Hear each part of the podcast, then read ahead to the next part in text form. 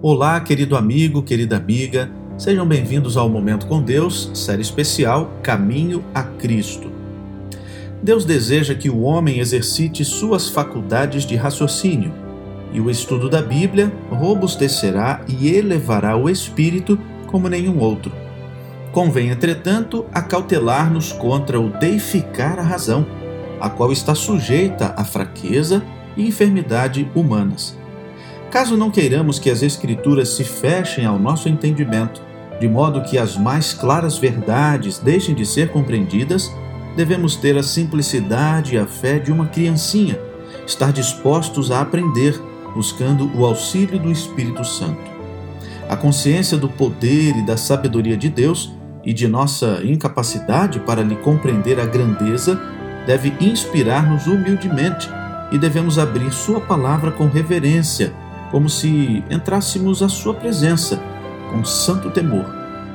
Ao lermos a Bíblia, a razão deve reconhecer uma autoridade superior a si, e o coração e a inteligência se devem curvar perante o grande Eu Sou. Muitas coisas há, aparentemente difíceis ou obscuras, que Deus tornará claras e simples aos que assim procuram compreendê-las.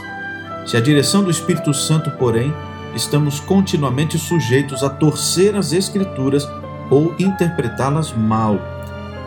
Essa não é a vontade de Deus para nenhum de nós, não é verdade? Vamos orar?